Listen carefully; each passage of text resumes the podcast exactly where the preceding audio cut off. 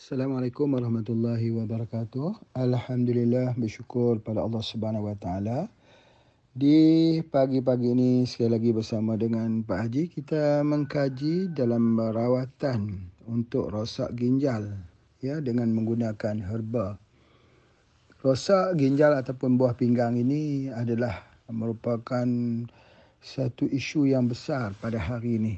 Kerana itu kita melihat pusat-pusat hemodialisis tumbuh bagai cendawan di musim hujan.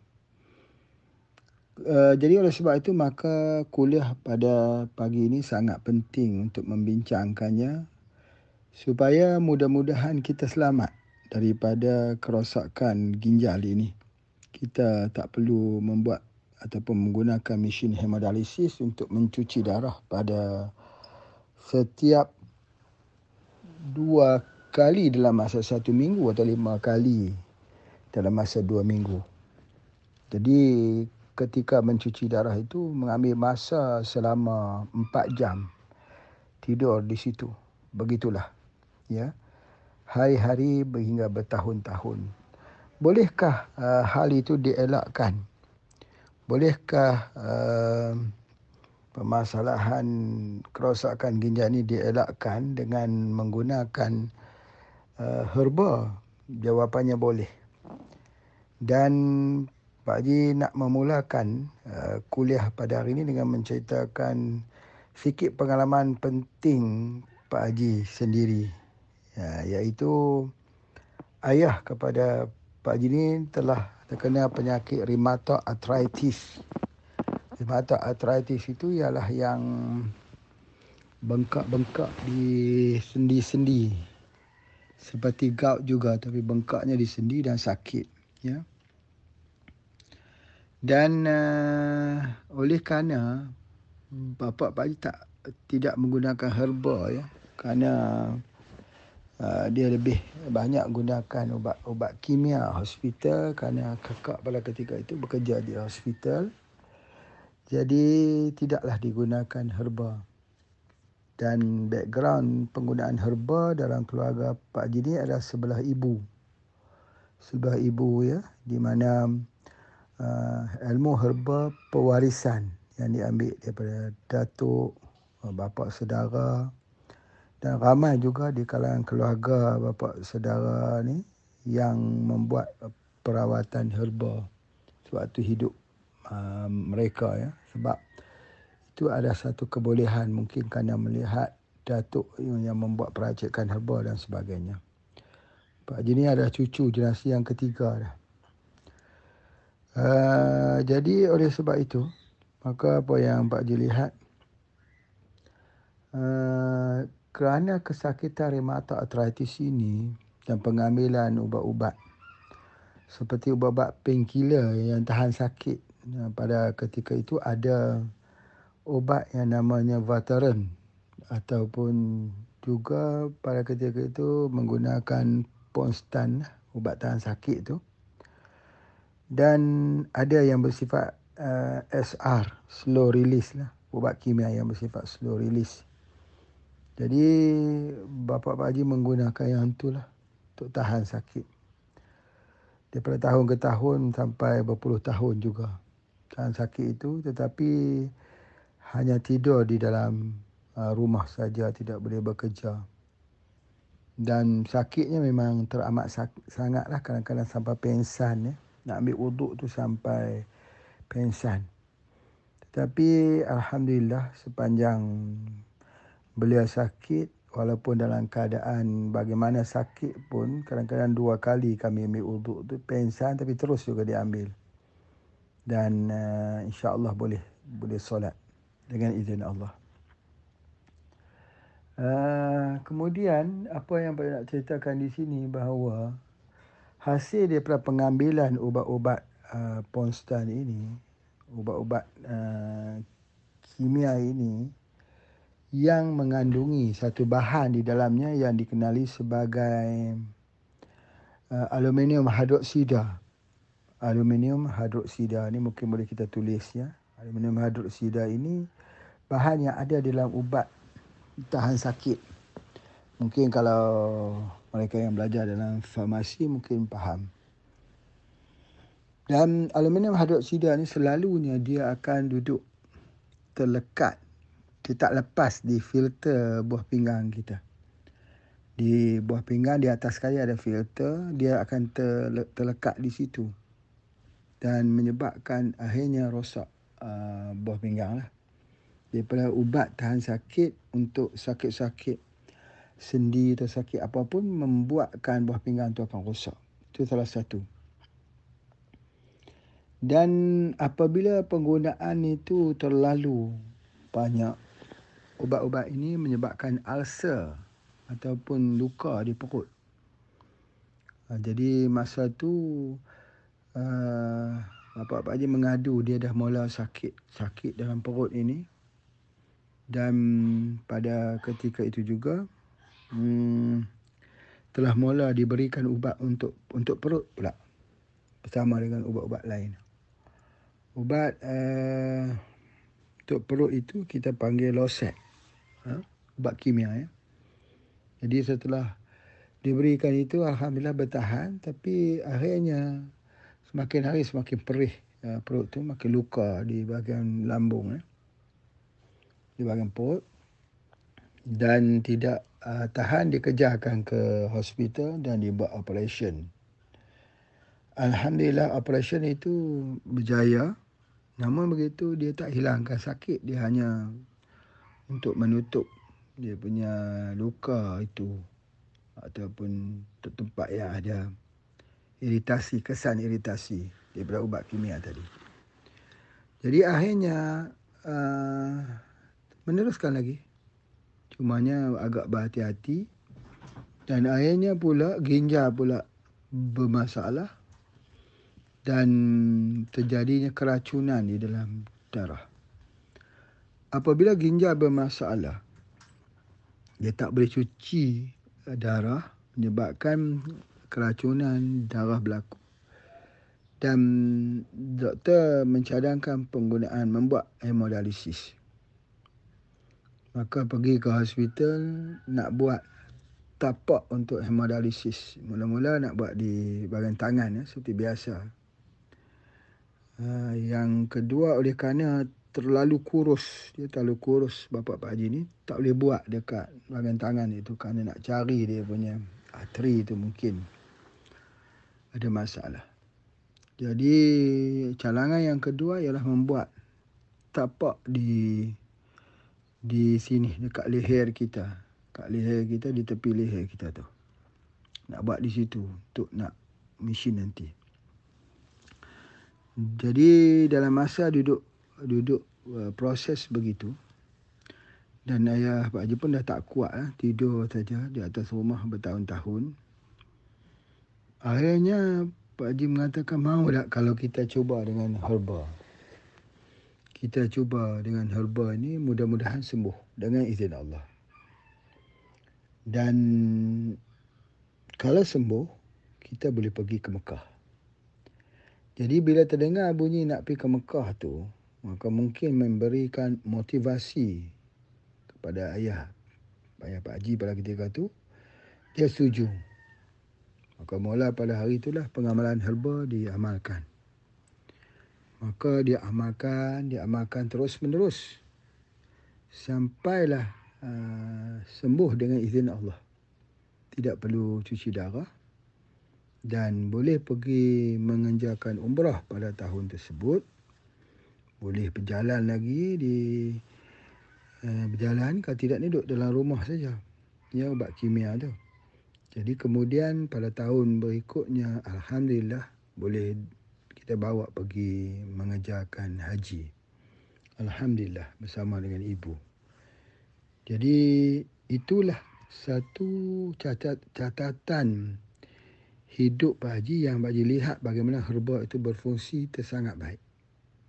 Yang menyebabkan seolah-olah orang yang kena hemodialisis itu uh, ialah itu adalah takdir Allah. Tapi sekiranya mereka ni mau ambil tahu sedikit pasal herba, mau percaya sikit pasal herba dan cuba mereka akan lihat banyak kesembuhan yang akan berlaku apabila menggunakan herba insya-Allah. Jadi itu yang Pak Haji nak sebutkan bahawa salah satu penyebab daripada kerosakan ginjal ialah uh, ubat ubatan tahan sakit ubat uh, anti sakit analgesik ubat-ubat tahan sakit ini dia mengandungi aluminium hidroksida yang banyak merosakkan buah pinggang jadi oleh sebab itu maka ubat tahan sakit ni dia seperti api. Masa kecil jadi kawan, masa besar dia menjadi lawan. Jadi mereka yang bergantung kepada ubat-ubat tahan sakit ini sama ada juga bentuk steroid ya. Steroid yang menyebabkan muka tu sembab dan sebagainya. Kesemuanya ini akan berakhir dengan rosak buah pinggang. Itu yang tak dapat kita nafikan. Jadi oleh sebab itu ubat-ubat kimia menjadi penyebab utama kerosakan buah pinggang. Hmm, kadang-kadang orang tu ada sakit lain ya. Tetapi kerana dia banyak mengambil uh, ubat kimia, jadi akhirnya dia akan efek di buah pinggang. Misalnya orang ada darah tinggi, uh, kencing manis, dia akan pergi rosak juga di buah pinggang. Yang kita sebut sebagai penyakit uh, empat serangkai darah tinggi, uh, kencing manis, buah pinggang dan sakit jantung. Dia akan merangkul ke empat-empat jenis penyakit begini. Walaupun satu kimia kecil yang dimasukkan dalam badan, dia pasti efek kepada buah pinggang. Kerana buah pinggang ini fungsinya adalah untuk mencuci darah. Jadi bila darah itu kotor, maka dia akan mencucinya. Tapi kalau darah itu mengandungi bahan kimia yang akhirnya juga disebut sebagai kidney failure, yakni dia gagal untuk berfungsi. Biasanya diikuti dengan simptom orang tu ngantuk saja. Kalau bawa kereta, bawa mobil, biasanya sampai sejam perjalanan tak sampai dah mengantuk terpaksa tidur di tepi jalan. Dan kalau yang lebih serius lagi dia susah nak keluar peluh. Keluar keringat. Kalau yang lebih serius lagi eh, keringat kalau keluar pun peluh yang keluar pun itu dia tidak masin. Hmm, dan seterusnya dia juga kencing itu dia tidak ada bau urin. Bau urin itu bagus sebenarnya.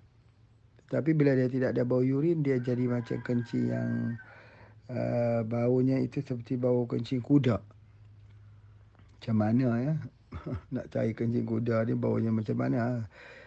Senang saja dia tak bau urin yang kuat. Jadi itu menandakan bahawa dia tak boleh kumuh. Perkumuhan berarti tidak berjalan. Jadi darah itu akan jadi kotor dan mudah kalau berlakunya apa-apa di tubuh badannya, dia susah nak sembuh sebab darah itu tidak bersih. Kalau kita lihat bahawa orang yang ada masalah uh, buah pinggang ini, dia memang kekurangan albumin. Sebab itu kita tengok biasanya betisnya itu akan sembab ataupun betisnya itu akan jadi uh, tegang ataupun menjadi cekang bila kita menekannya dia akan tenggelam. Dan dia akan timbul uh, dia akan timbulnya itu dia akan timbulnya itu perlahan. Jadi itu kena hati-hati. Ya kena hati-hati sungguh. Bahawa itu adalah menandakan masalah uh, ginjal. Masalah ginjal ini dia panggil water retention, yakni air dia, dia tak boleh keluar daripada tubuh badan. Kerana selalunya dia akan keluar melalui urin, kencing. Tapi kerana kegagalan fungsi ginjal, urin itu tak berfungsi, uh, pun dia kencing ataupun sistem urinary itu tak berfungsi, dia jadi air itu bertakung di dalam tubuh badan dan bengkak. Bengkak itu dia panggil edema. Bila bengkak ini, ini menandakan bahawa kekurangan albumin. Kerana albumin ialah fungsinya ialah untuk mengimbang air. Kalau air terlebih dia akan keluar. Ya. Untuk menjaga cairan elektrolit yang nak masuk ke sel-sel dan sebagainya. Itu menggunakan albumin. Jadi orang yang patut menggunakan albumin yang pertama sekali ialah orang yang rosak ginjal. Kerana kalau kita tak gunakan albumin ini agak sukar sukar untuk merawat ginjal tersebut. Albumin ini dijual di hospital-hospital uh, swasta yang Pak Ji tengok ya. Albumin ini dalam satu uh, bekas yang kecil saja, cairan yang digunakan selepas operation. Nah, selepas operation juga guna. Uh, itu dengan harga yang sangat mahal kadang-kadang mengambil tempoh sampai 400 ke 500 sedangkan kurang lebih dalam dalam tak sampai 5 sudu. Ya 5 sudu besar tu tak sampai. Jadi oleh sebab itulah maka albumin ini penting. Dan kita kena lihat betul-betul bahawa kegagalan ginjal adalah kerana ketiadaan albumin dan albumin ini jarang diberikan di hospital, di rumah sakit sebab mahal. Dan belum tentu juga halal. Allah menyiapkan albumin yang murah. Yang murah dan yang murah itu ada di mana? Ada di dalam ikan haruan. Ikan haruan, ikan gabus. Uh, disebutnya juga ikan gabus di Pulau Jawa. Jadi oleh sebab itu maka ikan haruan ini adalah merupakan salah satu pengobatan yang penting bagi orang yang rosak ginjal. Ini adalah sangat-sangat penting dan perlu kita ambil note yang di situ. Kemudian seterusnya, apabila seseorang itu mengambil haruan yang terbaiknya, kita buat sup lah. Buat sup. Kerana seperti yang Pak Ji sebutkan, boleh juga ambil dalam bentuk kapsul. Tetapi kadang-kadang pengambilan kapsul ini, dia jadi alergik kepada orang yang ada masalah buah pinggang. Ini ada sebab ya, ada sebab nanti akan kita bicarakan juga. Ada sebab. Tetapi uh, ada yang tidak alergik. Tetapi ada banyak juga yang alergik. Jadi kalau begitu kita ambil uh, haruan itu dalam bentuk sup.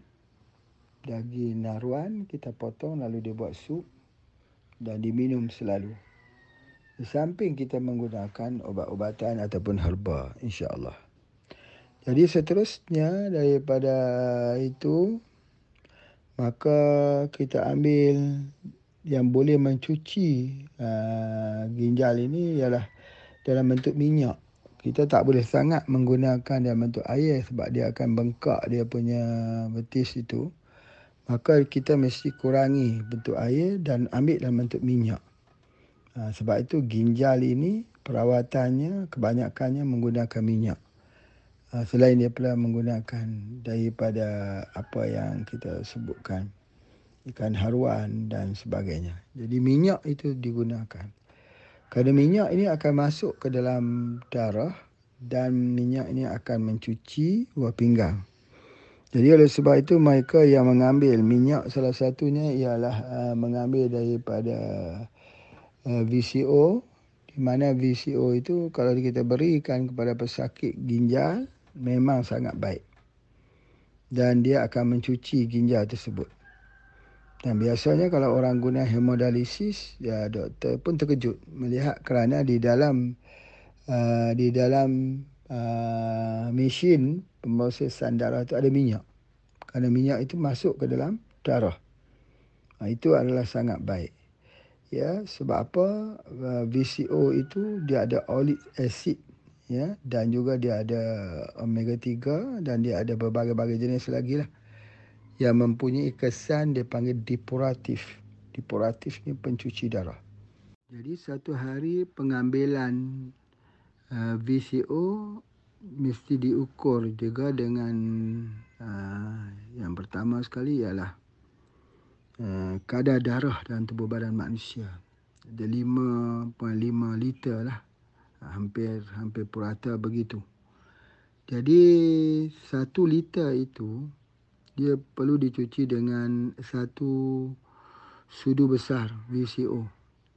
Jadi kalau 5 per 5 liter kena ada 5 uh, setengah uh, sudu besar. Dalam bahasa Indonesia dalam 5 setengah senduk besar. Jadi itu yang kita kena ambil. Dan mencuci darah ini mesti ambil pada awal pagi.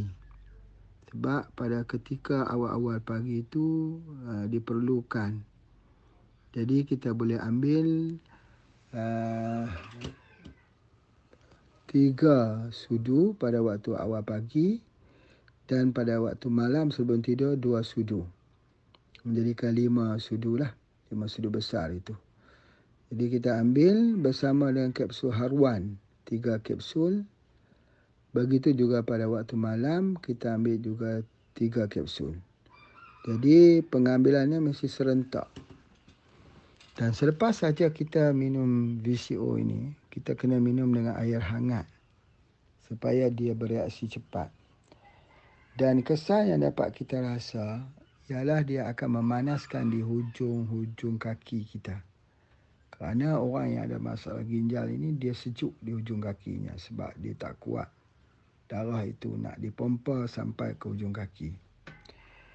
Jadi bila kita mengambil VCO, plus dengan uh, albumin ataupun kapsul haruan. Kerana itu adalah yang memberikan uh, kekuatan penyerapan supaya VCO itu dapat sempurna diberikan dengan pengambilan berterusan berterusan berterusan sampailah uh, dia boleh Orang kata kalau dulu dia tak boleh kalau tak cuci tu dia jadi lemah ya, dia lemah badan sebagainya. Jadi kali ini kalau tak cuci dia tak rasa apa-apa. Dia tak rasa apa-apa dan pada masa yang sama diikuti dengan bekam. Al-hijamah bekam. Bekam ini dia perlu buat uh, uh, dalam satu bulan ya. Satu bulan dia kena buat juga satu minggu dua kali. Sama dengan mesin hemodialisis. Satu bulan minimumnya ialah lapan kali. Ha, dibuat, dibekam pada tubuh badannya itu. Untuk mengeluarkan uh, racun-racun dan sebagainya. Dan titik bekam yang terbaik ialah titik ginjal. Titik ginjal itu di belakang, yakni kawasan pinggang. Ya, kalau kita berdiri di bahagian pinggang kita itu, itu di titik bekam. Ada dua di situ yang kita bekam di situ. Jadi bekamnya itu juga dibuat dua kali dalam masa satu minggu. Ah, jadi selain daripada titik itu juga boleh gunakan titik di kaki juga boleh digunakan. Di perut betis, betul-betul di perut betis itu boleh kita gunakan untuk membuang dia punya keracunan yang ada di sebelah kaki. Ha, dan yang selain-lainnya itu bolehlah pada titik-titik bekam sunnah yang kita nak gunakan boleh kita gunakan. Ha, jadi itu yang uh, diingatkan bahawa mesti sinergi. Bekam mesti ada. Kalau tak ada bekam memang susah nak turunkan kreatininnya itu. Ya, itu di antaranya. Jadi Ah, sesudah kita menggunakan VCO plus dengan kapsul haruan dan diikuti dengan uh, bekam maka ada herba yang bagus untuk ginjal iaitu pegaga pegaga teh pegaga atau teh minuman botani pegaga boleh digunakan sebab pegaga itu dia mengandungi silika nah, silika itu silikon ya silikon jadi kalau kita kata silika itu adalah tanah pasir, tanah pasir. Kita kena cari tumbuh-tumbuhan yang hidup di atas tanah silika. Karena tanah silika ini, mineral inilah yang yang menjadi permasalahan seperti mana yang kita belajar di dalam ilmu-ilmu pengobatan. Ya. Kalau orang belajar tentang sakit kencing manis misalnya, dia akan mengatakan kencing manis itu karena kekurangan insulin misalnya, kerosakan di pankreas. Tetapi dalam ilmu herba, kencing manis itu ialah kerana kekurangan uh, kromium, krom uh, ataupun uh, krom ya. Krom itu satu mineral yang surih yang perlu di dalam tubuh badan. Jadi kekurangan krom. Di mana kita nak ambil nak ambil kromium ini ini khususnya untuk penyakit kecil manis kita ambil herba yang bersifat warna hitam. Begitu juga pada ginjal. Ginjal ini apa penyebab ginjal itu uh, yang tak boleh uh, berfungsi dengan baik ialah kerana dia tidak mengandungi silika yang cukup dalam badan. Uh, silika.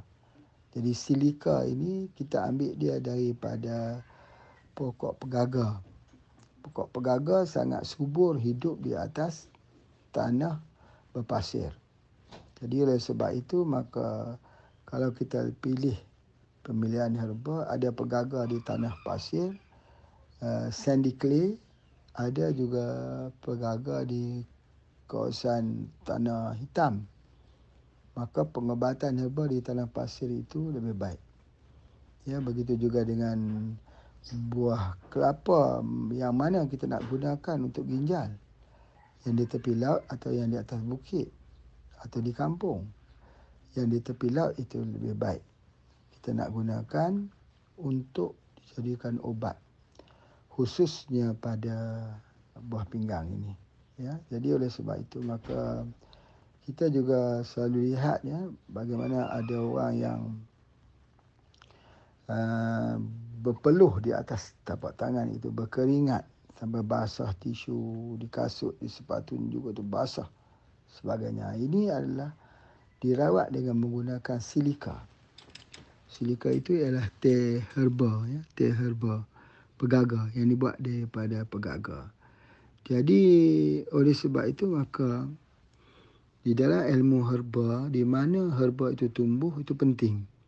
Kalau tumbuhnya di atas tanah sandy clay, tanah berpasir dan tanah liat sedikit, maka itu baik khususnya untuk ginjal. Ha, baik untuk ginjal. Jadi itu dilihat. Kekuatan herba ialah di mana kah bumi yang dia tumbuh. Itu sangat penting. Jadi herba ini, apabila kita ambil herba ini, dia akan bertindak. ya Dia akan bertindak khususnya untuk uh, sebagai diuretik dia panggil diuretik itu penting di dalam perawatan ginjal. Diuretik artinya untuk mengeluarkan air kencing lah. Jadi kalau orang yang bengkak-bengkak badan itu kerana tak keluar air kencing, ambil herba diuretik dia keluar. Jadi pegaga adalah salah satu herba diuretik. Masya Allah. Ya. Kalau kapsul harwan, dia adalah albumin. Albumin itu dia memang kontrol Uh, kandungan air dalam tubuh badan. Itu di antaranya. Kalau VCO, VCO diuretik. Sebab kita tengok herba-herba diuretik ini datang daripada pokok-pokok yang uh, urat selari. Urat-urat selari seperti jagung atau pokok kelapa atau pokok rumput-rumput khusus ya. Itu adalah urat selari. Ha, tetapi ada herba yang tidak ada urat selari tetapi mempunyai diuretik. Diuretik ada. Ha, seperti pokok pegaga misalnya.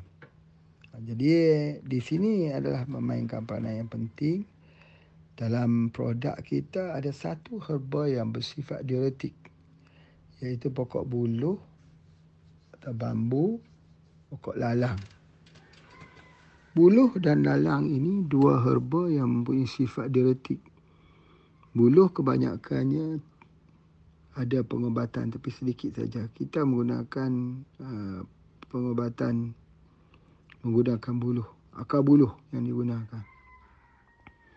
Kalau pucuk buluh boleh juga untuk asam urat ya, untuk gout direbus tujuh pucuk buluh itu dia bagi minum kerana dia bersifat diuretik. Alhamdulillah. Herba yang mempunyai sifat diuretik yang Pak Jim masukkan ialah Malex, kapsul Malex. Satu produk yang dikeluarkan pada tahun 1997 lagi. Produk ni diambil resepinya daripada bapa saudara Pak Haji untuk rawatan ginjal kerana dia juga bersifat memecahkan batu di dalam buah pinggang. Ya, jadi oleh sebab itu maka dia disinergikan untuk rawatan untuk batu karang. Batu karang juga salah satu daripada menyebabkan rosaknya uh, buah pinggang. Ya, di mana kalau ada batu karang itu mengganggu uh, kerja-kerja uh, fungsi buah pinggang. Dan salah satu lagi boleh jadi kerana aksiden, kejatuhan, kecelakaan. Dan boleh jadi juga rosak buah pinggang ini kerana serangan virus, infection daripada urinary tract infection, daripada saluran kencing sebagainya. Jadi itu banyak sebenarnya ya yang kita nak cakap tentang rosak buah pinggang ni. Dan maleks ini adalah herba yang diambil daripada akar buluh akar buluh ni akar buluh ada banyak jenis buluh. Uh, tetapi Pak Haji percaya kesemuanya baik untuk ginjal. Tetapi yang Pak Haji guna ialah uh, dia panggil buluh mata air.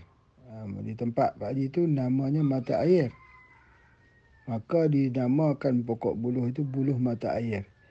Yang diberi nama sendiri oleh uh, bahagian perhutanan ya. Jadi sebab itulah maka dinamakan buluh mata air kerana ada di mata air saja. Maksudnya di kawasan utara saja. Buluh ini. Ha, banyak di Perlis saja. Jadi buluh ini kami proses.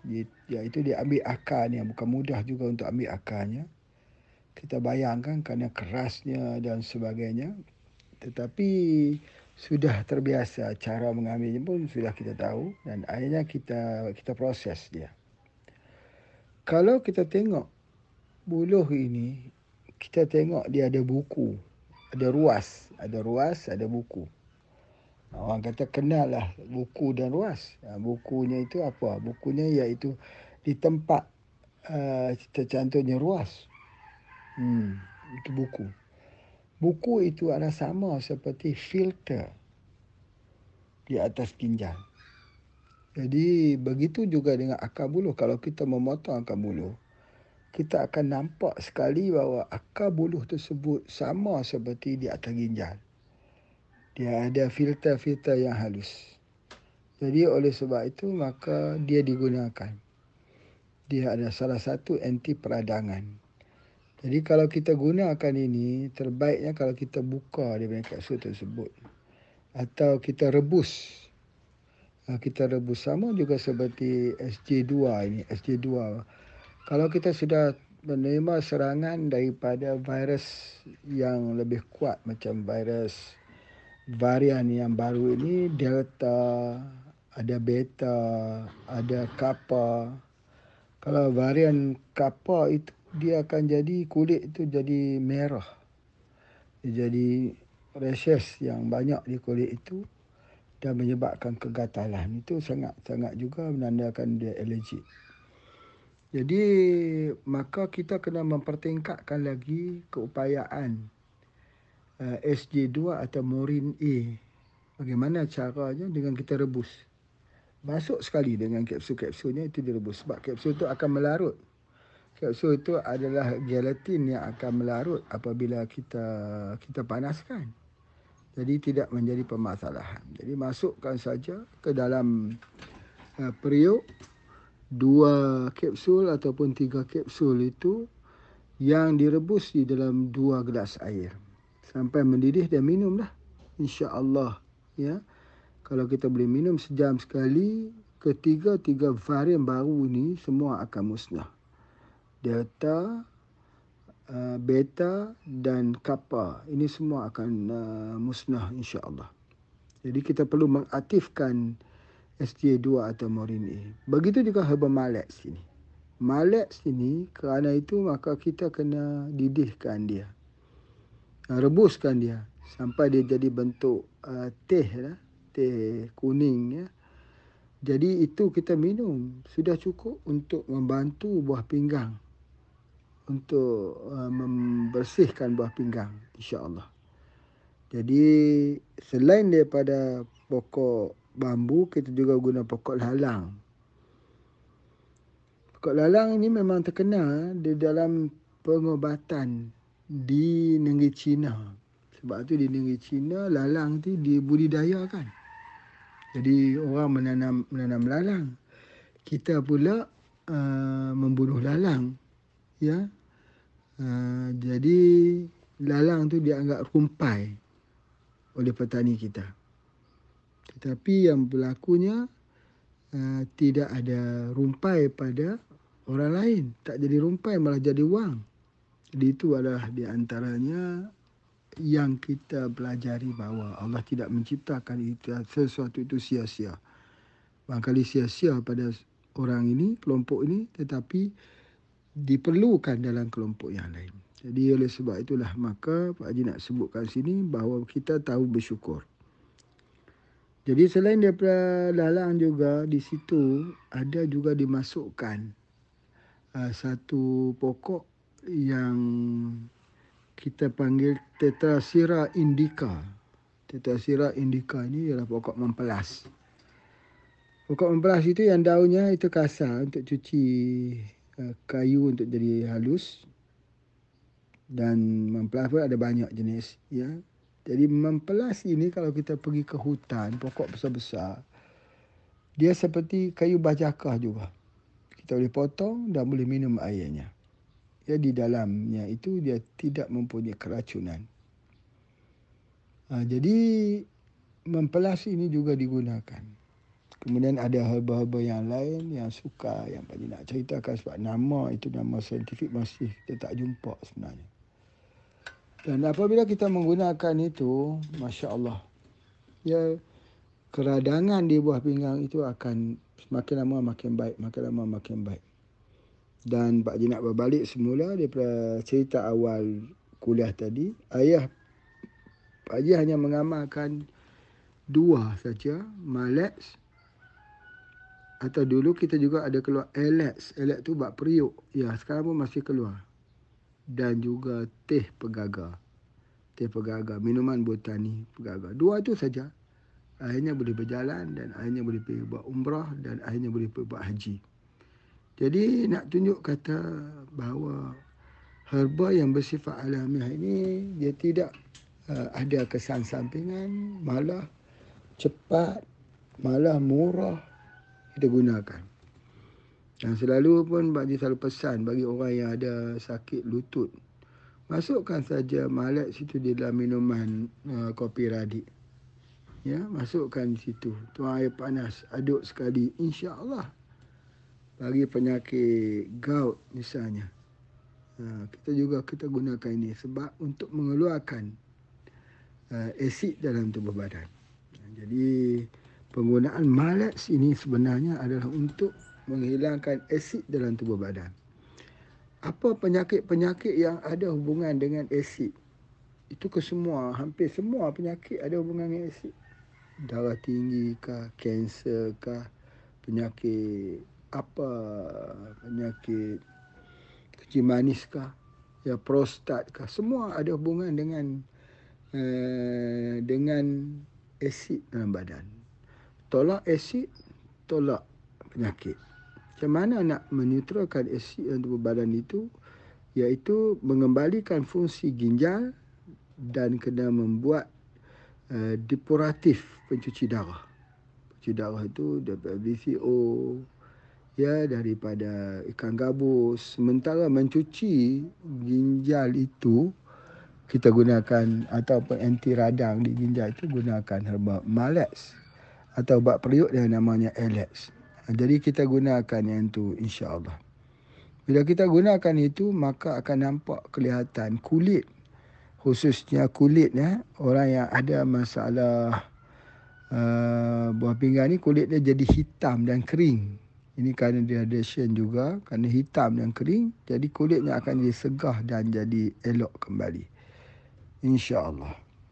Orang yang kena masalah ginjal ni tak boleh ambil uh, mineral yang mengandungi uh, potasium yang tinggi ataupun kalium yang tinggi iaitu yang terdapat dalam pisang dan juga yang terdapat di dalam buah kurma.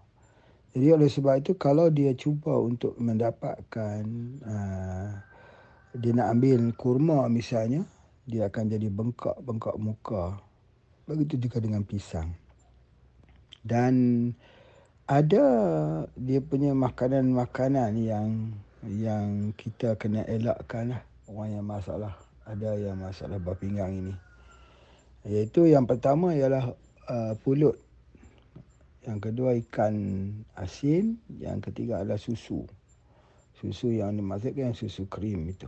Yang itu akan menambahkan lagi parahnya pesakit-pesakit uh, buah pinggang. Adapun kumpulan para doktor sebahagiannya menyerang minuman kopi. Mengatakan boleh menyebabkan sakit buah pinggang. Jadi di sini Pak Haji mengambil masa untuk memberikan penerangan kepada kita semua. Bahawa apabila kita meminum minum kopi ini, dia tidak pergi kepada saluran kencing. Dia akan pergi ke saluran buang air besar, BAB. Dan kalau kita katakan herba-herba ni akan merosakkan buah pinggang. Sudah tentu negara yang akan rosak buah pinggang yang paling banyak ialah India dan negeri China. Sebab di India mereka menggunakan rempah kari. Rempah kari ya, yang digunakan itu. Jadi itu adalah herba serbuk dalam bentuk serbuk. Bukan bentuk ekstrak. Tidak ada rempah kari dalam bentuk ekstrak. Dan ubat-ubat yang Pak Haji hasilkan juga Pak Haji tak suka guna ekstrak. Pertama gunakan ekstrak pelarut alkohol. Yang kedua Pak Haji tak suka kerana ekstrak tu dia menghilangkan bahan-bahan bahan-bahan yang kecil yang tak dilihat oleh orang. Nah, memang orang akan mengatakan ekstrak tak akan menghilangkan, pasti hilang. Ada dua proses. Yang pertama kita gunakan uh, pelarut larut itu kita gunakan daripada alkohol. Ya, jadi itu akan menyebabkan ada bahan-bahan tertentu akan hilang. Jadi pengalaman Pak Haji kalau kita nak amalkan herba kalau kita bergantung pada herba ekstrak daripada sesuatu kecuali minyak ya kecuali minyak seperti minyak soft gel itu lain. Ekstrak itu kebanyakannya yang Pak Haji nampak tidak berkesan dan lambat. Kalaulah uh, herba itu diekstrakkan, dia jadi kimia. Kalau bahan-bahannya kuat atau kemudian dijadikan sebagai kimia sintetik, dibuat sendiri di dalam lab. Tetapi kebanyakannya, misal kata kita sebutlah sesuatu herba kita ekstrak. Maka dia tidak sama dengan ambil dalam bentuk serbuk. Serbuk itu dipanggil simplicia. Simplicia itu iaitu peracikan herba-herba asas itu. Dia tidak diekstrak. Tetapi dunia hari ini telah menolak ekstrak. Eh, telah menolak bentuk-bentuk serbuk. Mereka mahu menggunakan yang ekstrak. Jadi mereka jual ekstrak-ekstrak ini di pasaran-pasaran. Tetapi banyak juga syarikat-syarikat yang bersama-sama dengan Pak Haji yang mereka menghasilkan produk dengan membeli bahan-bahan yang telah ada di pasaran, bahan-bahan ekstra. Maka campur dengan sini sebagainya. Tetapi tidak di HPA Pak Haji cari herba sendiri. Ya, sendiri herba dari hutan. Herba benar-benar dari hutan dan kita mengenal. Kita bukan hanya mengenal serbuk. Serbuk semua orang tak boleh kenal bila sudah sudah sampai. Kecuali kita kenal herba kita hanya kita kena herba. Bila kita kena herba, jadi kita tidak buat bentuk ekstrak. Boleh kalau nak buat bentuk ekstrak tetapi Pak Haji tidak memilih sebab apa. Sebab teman-teman Pak Haji yang buat bentuk ekstrak ini, mereka telah menutup uh, bisnes uh, produk herba ini satu persatu. Sebab apa? Sebab tidak berkesan. Dia tak berikan kesan. Dan dia tak boleh buat sebagai bentuk perawatan. Dia boleh buat dalam bentuk apa? dia boleh buat dalam bentuk kita panggil sebagai makanan kesihatan yang guna untuk orang kata apa untuk food supplement tetapi yang Pak Jas ini bukan food supplement bukan makanan kesihatan tetapi yang kita hasilkan ini adalah obat nah, ini yang kita hasilkan ini adalah obat berdasarkan kepada penggunaan yang original original. Kita tahu original ni yang first hand ataupun yang second hand. Yang first hand yang kita ambil daripada first hand. Macam hadis-hadis Nabi SAW. Sahabat-sahabat yang merawikan hadis itu. Ya yang ambil secara first hand dengan Rasulullah SAW. Itu kuat. Bandingkan dengan kita pada hari ini untuk menentukan status uh, sesuatu hadis. Kita masih bergantung kepada siapa yang mengambilnya. Siapa yang first handnya. Jadi jadi begitu juga hari ini kebanyakannya tak maaf ya Pak sebutkan sini orang buat herba bukan sebab keilmuan herba mereka bukan kerana mereka cinta pada herba tapi mereka cinta pada wang mereka buat kilang itu kerana wang apa bukti ha kalau Pak cakap tu apa buktinya buktinya begini dulu ketika mengkudu heboh dijadikan obat. Maka ramai orang yang menanam mengkudu dan membuat kilang memproses mengkudu. Jus noni misalnya. Tetapi bila lama kelamaan, semua mereka tinggalkan kilang-kilang itu pun tutup. Dan jus pun tak dikeluarkan lagi. Kapsul mengkudu juga tak dikeluarkan lagi dan akhirnya hilang begitu saja. Ha, jadi ini satu benda yang memang betul uh, berlaku sebab mereka tidak, uh, orang kita tidak mendarah daging. Uh, pengubatan herba itu. Uh, dan bagi kita daripada dulu dan sampai sekarang kita terus. Misal kata kalau di Malaysia, contoh Malaysia lah. Yang telah mempatentkan pegaga dan tungkat ali. Negara mengambil satu inisiatif yang baik iaitu mempatentkan pegaga dan tungkat ali di pasaran antarabangsa. Tetapi apa yang berlaku daripada patent tersebut? tidak ada satu produk yang masuk ke pasaran antarabangsa. Melainkan kalau ada adalah kopi radik saja.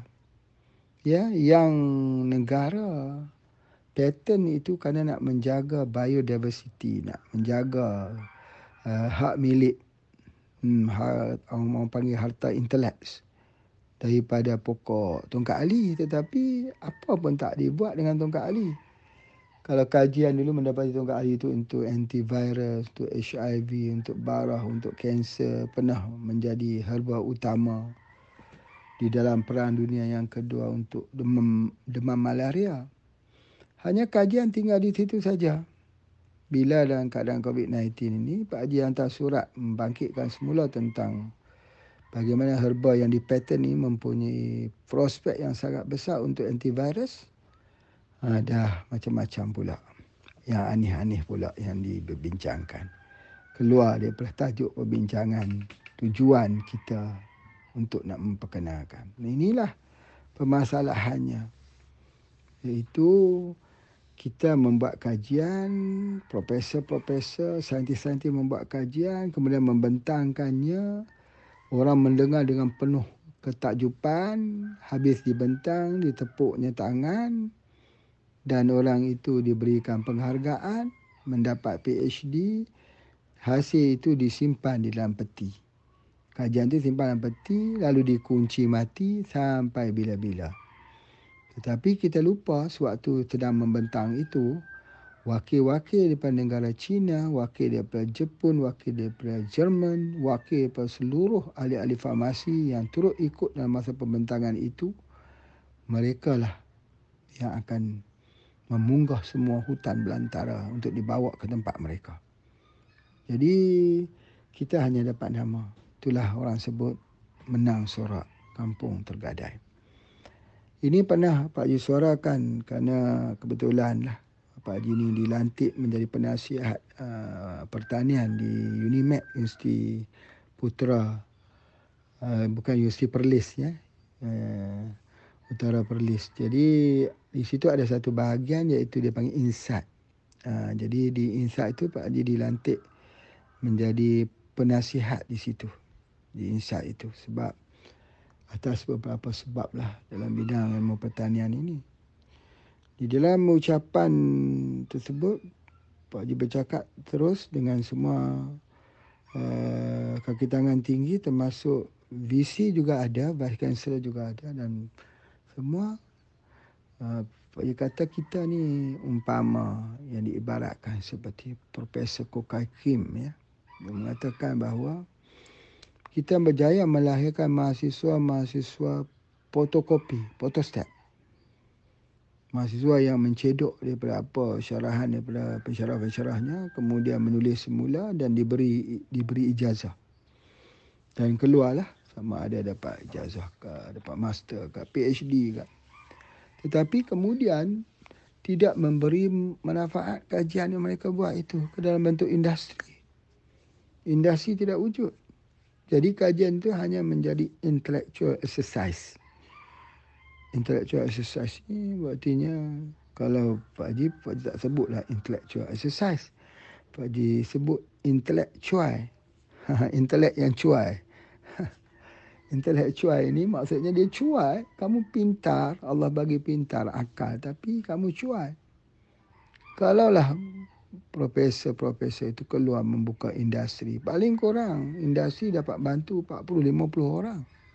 100 orang, 200 orang. Dengan seorang daripada kepakaran daripada yang dimiliki tapi tidak. Ya, akhirnya kita meneruskan satu tradisi iaitu mengagungkan sertifikat tetapi tidak membawa apa arti. Itu di antaranya. Baik, kembali semula kepada kuliah kita. Ya, ini dah pergi ke mana ni, pembincangan Pak Haji. Iaitu mengkudu tidak boleh diberi kepada orang yang ada masalah buah pinggang. Kalau kita membaca buku uh, tentang mengkudu ini yang ditulis oleh banyak penyelidik-penyelidik mengatakan mengkudu ni dia boleh diberikan kepada penderita buah pinggan yang tidak mendatangkan kesan. Ini satu kenyataan yang salah yang dibuat oleh penyelidik-penyelidik di dalam makmal.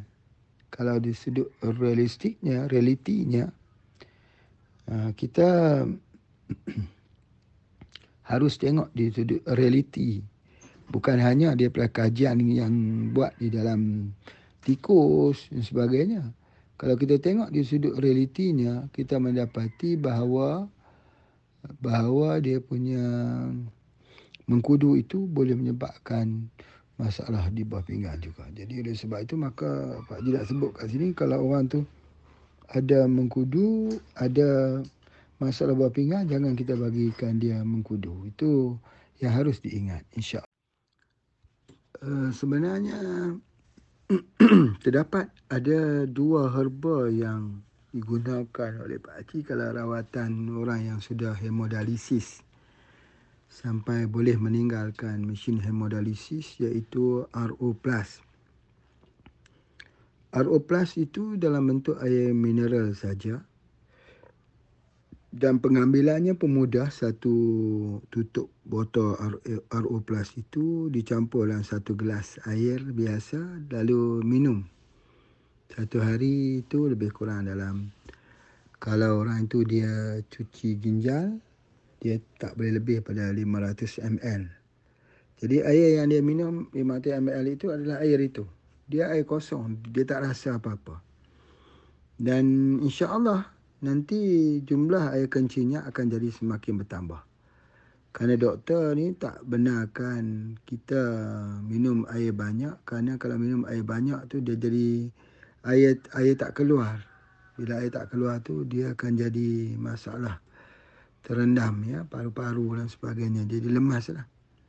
Jadi itu bahaya. Tapi bila dia sudah mula mengambil itu, RO plus itu dia akan cuci dan air itu akan semakin hari semakin banyak dan sepatutnya ya sepatutnya kalau kita minum satu liter dia keluar juga satu liter dia kira macam tu dia ada satu pergantian di situ di dalam air itu berbadan jadi bila kita ambil itu sikit-sikit insya-Allah sembuh itu adalah merupakan satu herba yang Ah, dihasilkan yang terakhir untuk cuci buah pinggang. Memang berkesan. Memang sangat berkesan. Dan kalau dulu ada orang yang menggunakan MED, ah, minuman embun dingin, ah, itu juga berkesan dalam bentuk periuk dan juga sekarang Pak Jidah keluar dalam bentuk kapsul MED. Jadi ini boleh digunakan untuk yang ada masalah ginjal. Ya, Sangat-sangat efektif lah kalau kita gunakan itu cumanya Satu hal yang Pak nak sebutkan ialah kita tak boleh mengharapkan kesembuhan itu berlaku dalam masa yang dekat. Kerana kebanyakan orang ni dia, dia bila kita kata sembuh, dia kata dia nak sembuh esok. Sedangkan sakit buah pinggangnya sudah 10 tahun dah sebagainya. Ha, namun begitu bagi mereka yang telah menggunakan mesin hemodialisis ini kita lihat kalau masih lagi boleh kencing ha, itu insya-Allah boleh tinggal proses mesin hemodialisis. Tapi kalau sudah tak boleh kencing ha, itu sudah tidak upaya lagi kita lakukan. Sebab apa? Sebab setiap kali dia guna mesin hemodialisis ini hanya akan mengecut-mengecut dan akhirnya dia tidak berfungsi. Langsung tidak berfungsi langsung tidak kencing. Dan kalau dia tak boleh kencing dah itu kita anggap kata organ tersebut itu sudah tidak ada fungsinya lagi lah. Itu di antaranya. Tapi kalau dia boleh lagi kencing, maksudnya ada harapan untuk sembuh dengan izin Allah. Ha, itu yang Pak nak sebutkan di sini.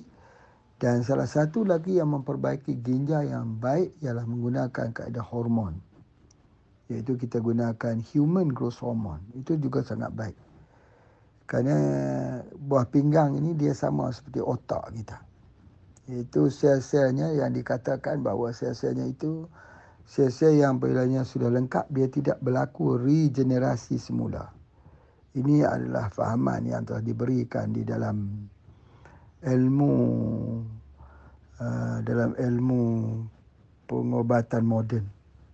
Tapi tidak sebenarnya bila kita menggunakannya insya-Allah dia akan uh, mencuci uh, ginjal itu dan dia boleh regeneration semula. Buah pinggang tu boleh elok semula. Sama juga orang kata kalau dah guna insulin ni akan guna semua hidup. Kalau guna mesin hemodialisis kena guna semua hidup. Ha, itu semua hidup itu adalah uh, satu escape escape mah. Jadi berarti apa dia? Karena terhentinya ilmu. Ilmu mengatakan itu untuk semua hidup. Jadi berarti bila ilmu itu terhenti, maka dia tidak mahu berusaha untuk memikirkan sebuah pencapaian yang kedua iaitu boleh henti. Jadi alhamdulillah hasil pemerhatian yang Pak Ji lakukan ini kita mendapati bahawa boleh. InsyaAllah selagi boleh kencing. Jadi itulah sedikit penjelasan Pak Ji di pagi-pagi ini untuk kita mengambil uh, pelajaran dan kalau ada apa-apa pertanyaan boleh dikemukakan di sini insya-Allah. Terima kasih semua. Jumpa lagi. Assalamualaikum warahmatullahi wabarakatuh.